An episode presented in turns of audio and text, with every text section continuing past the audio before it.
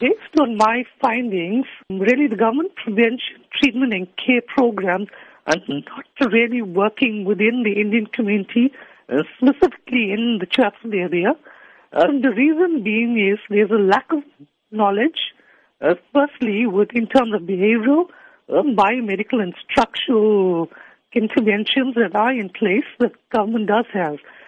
Unfortunately, we have these really, really great um, campaigns out there, but those campaigns are not filtering down into grassroots level. And that's what we have been hearing for several years now. That's yes. what is the real reason behind this.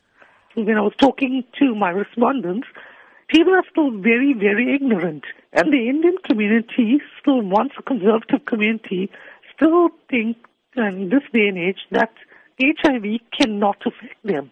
Based on my master's and also now my PhD, and I also currently work at the HSRC.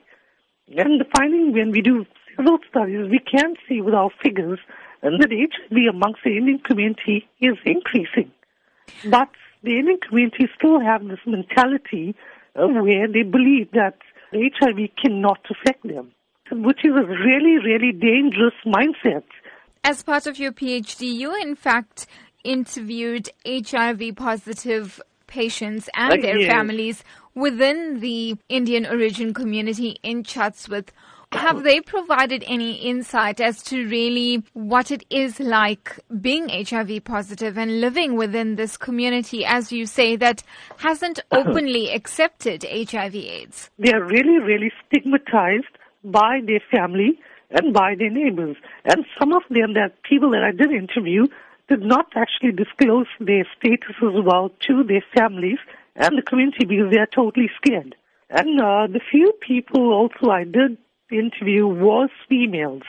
They had contracted this diseases from their husbands. And now they cannot negotiate condom usage with their husbands. And when they do negotiate condom usage with their husbands, uh, husbands will think they are like, you know, going around sleeping around.